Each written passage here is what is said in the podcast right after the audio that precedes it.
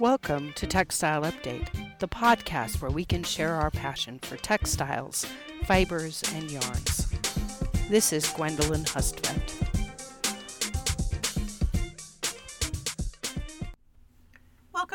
The fourth of six podcasts about fiber properties.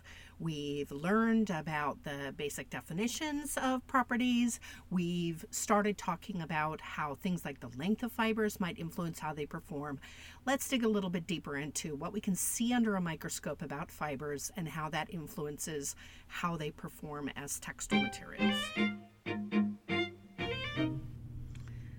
Right, we're talking about the molecular arrangement of the molecules or MERS that make up polymers. Well, we've moved on from that, right? We talked about how MERS are arranged like strings, uh, like pearls in a string of pearls, right? We've moved on to talking about how the polymers themselves are arranged inside of the fiber. So let's build in our mind a visual image of a, um, a long stack of logs, redwood logs, right, from a trees, huge, oh, sort of sad, old growth forest, incredibly tall trees, right? This long stack of trees.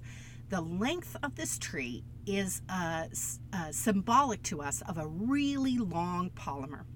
And if we stack those really long logs up, they lay very nicely on top of each other. They stack tightly. They form a unit that could be very, very strong compared to one that's made of much shorter little sticks, twigs, uh, uh, very short polymers that uh, can be a little bit disorganized. And that's where I hinted at the next issue that we want to talk about, which is the orientation.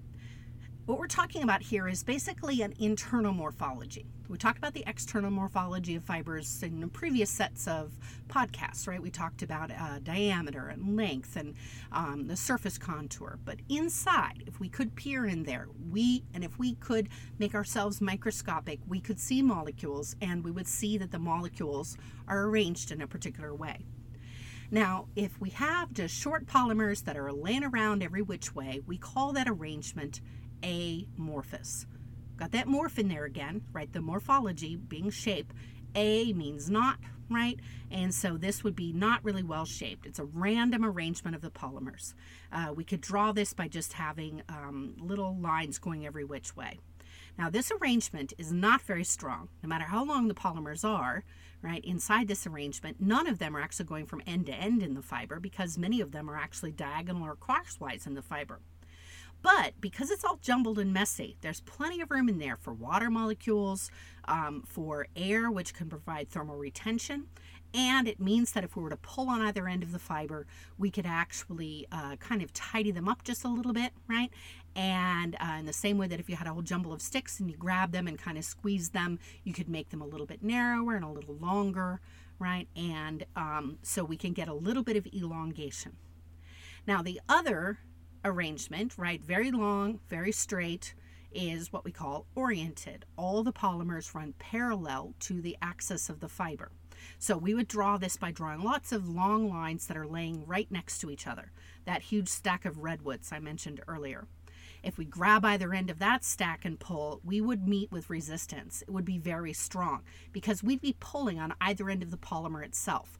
We'd be depending on the strength of the bond between the MERS and that polymer right? So if that's strong, then the polymer is strong, right? So an aramid like Kevlar or Nomex, right, it's so wrapped up in itself, that bond is so strong between itself that in fact you could shoot a bullet at it and you're not going to break that bond, right? And the polymer is so long that the bullet can't find a little niche, it can't find a little opening to get through, right? It's just all wall to wall bonded MERS arranged in polymers.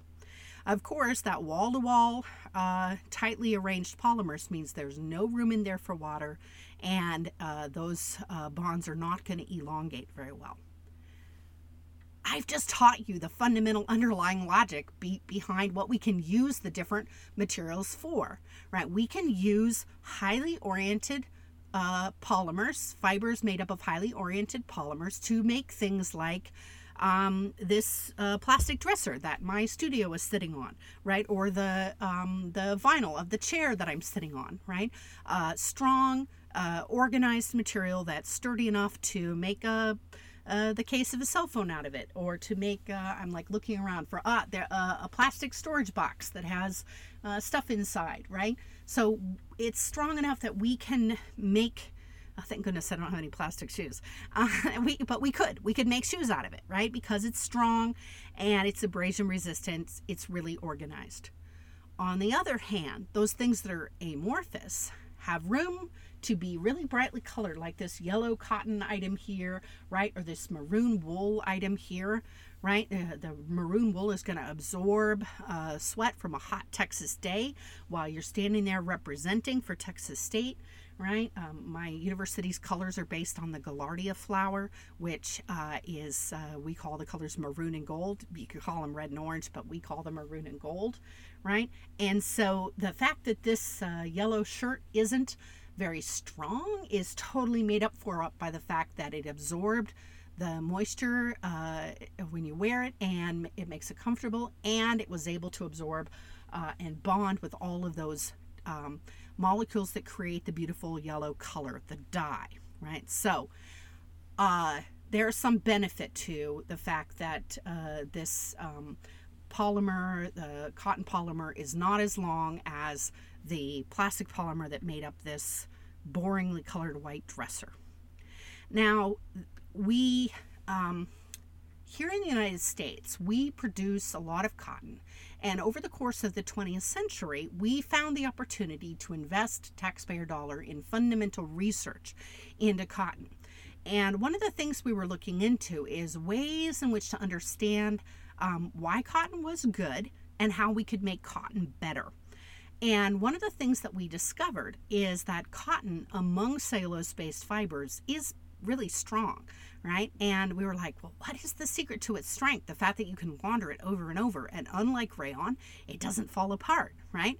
Um, yeah, it'll pill a bit, but rayon pills like crazy, right? So, what's its secret?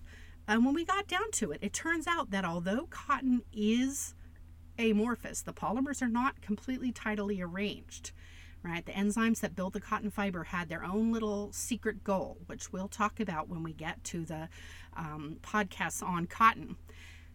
But those glucose molecules within the polymers that make up the cotton can do something called crystallize. Makes sense if you think about it, right? Sugar crystals.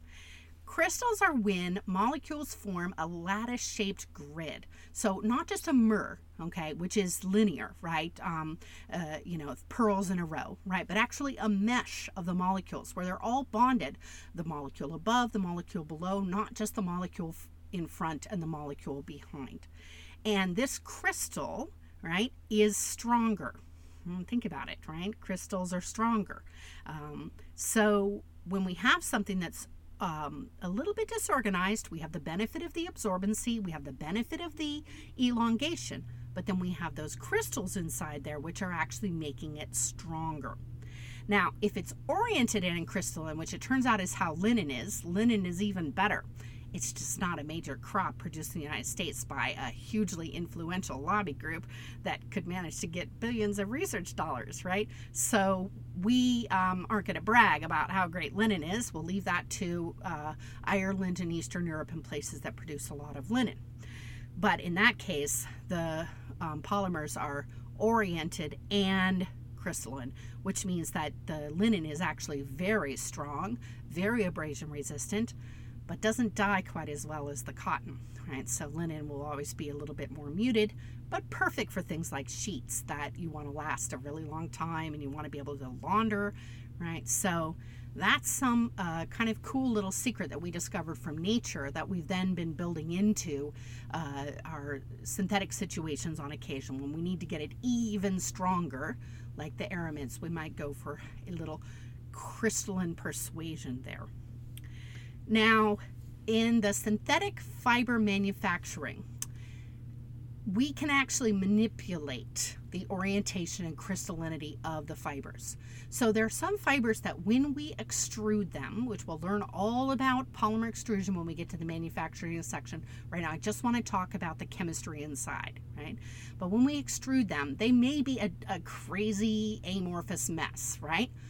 But all we have to do is let them cool a little and stretch them. Stretching them narrows the fiber, and that narrowing um, basically forces all the polymers to get organized so they can fit, right? Um, again, that big jumbled mass of pickup sticks, when you grab it, right, it may be a huge big mess, but as you straighten them out, it will become smaller and smaller, right? Um, we can force the fibers to become aligned um, by stretching, uh, we can force the polymers to become aligned by stretching the fiber.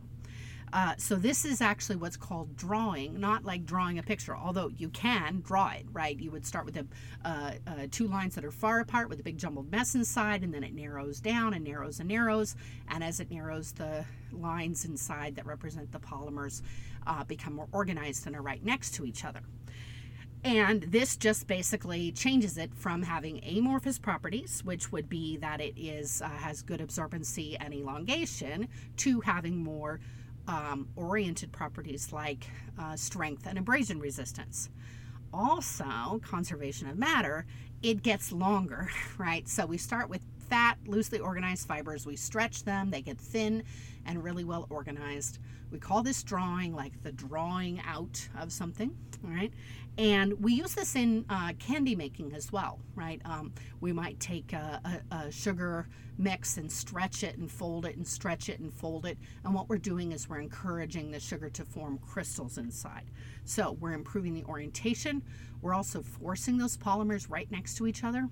So if they wanted to form a crystal, they're cozy enough and close enough that they can reach out and bond with each other. So we're making it longer but we're decreasing the diameter. We're making it stronger and more abrasion resistant, but because we're reducing it from amorphous to oriented, we're reducing its absorbency and its elongation potential, right? So that is something we do in manufacturing. And so I just wanted to like say, hey, shout out. Um, synthetic fibers can be kind of either or depending on our choice, right? But typically, in most cases, we draw them because it's a way to make them strong enough to actually be able to do anything with. And there's one other thing that can happen inside a polymer, and I need to talk to you about this now because, again, later on it's going to come up in the finishing. Another thing that we discovered when we did when we did a lot of research into the inside of cotton and figured out uh, that it was crystalline. Another thing that we were really interested in, right? And I say we, but you know, the cotton industry, people growing cotton, were like, oh no, it's the 70s. Polyester is going to eat our lunch. John Travolta isn't on the cover of an album wearing a cotton suit, he's on the cover of an album wearing a polyester suit. How can we compete? He didn't have to iron that suit right? So he could look like a very well cared for person, right? Uh, who totally got his laundry done and he pulled that thing off the floor or the back of his closet because it's so resilient. We know cotton wouldn't be able to do that, that it would be a wrinkly mess. So we invested a lot of research into how to make cotton less wrinkly. And again, we'll learn all about that later because it's typically done as a finish. But one of the things that these finishes depend on is the idea that we can introduce additional polymers inside the fiber. Right? So they actually soak in these polymers. They bond with the polymers inside the fiber in certain places and bond with different polymers inside the fiber and thereby hook them together right? So it's kind of like we're filling in the empty crevices, we're um, making it stronger and more organized, right? It's still kind of an amorphous mess, but now it's got these um, band aids that are hooking everything together. And this will improve the strength, it improves the abrasion resistance, it also improves the resiliency. We'll learn all about how it does that later, but I just wanted you to get this idea that we could introduce some foreign polymer inside the cotton. We call it a cross linking agent. Doesn't that sound exciting, right? Like super agent, cross linking agent, right? Sneaks in there, hooks its little carabiner to one side of the polymer, right? Shoots a cross bolt across the divide to another polymer. They're hooked together, and then super agent crosslink can slide across the newly formed bond between the two polymers on their way to rob a bank, I guess. Um, something exciting that Super Agent Crosslink would do. right? So, uh, this is something else that we discovered while we were in there learning a lot about what makes cotton so special. And it led to the invention of uh, durable press finishes, which, as I said before, we will get all into them later. But just for now, it depends on this same idea as crystallinity, right? That the that the polymers can form bonds with other things, and in this case, a mysterious cross-link agent. That wraps up our discussion of fiber properties. We've gone from the very basic, how long is it, to the incredibly mysterious. Is that a cross linking agent I see? Right? So, uh, this is just the beginning. We could have spent a whole month talking about this, but it's enough for you to have a basic handle on why certain fibers act the way they do. We'll use that to understand why certain fibers are good for certain end uses, which is our real goal in um, learning for this particular topic.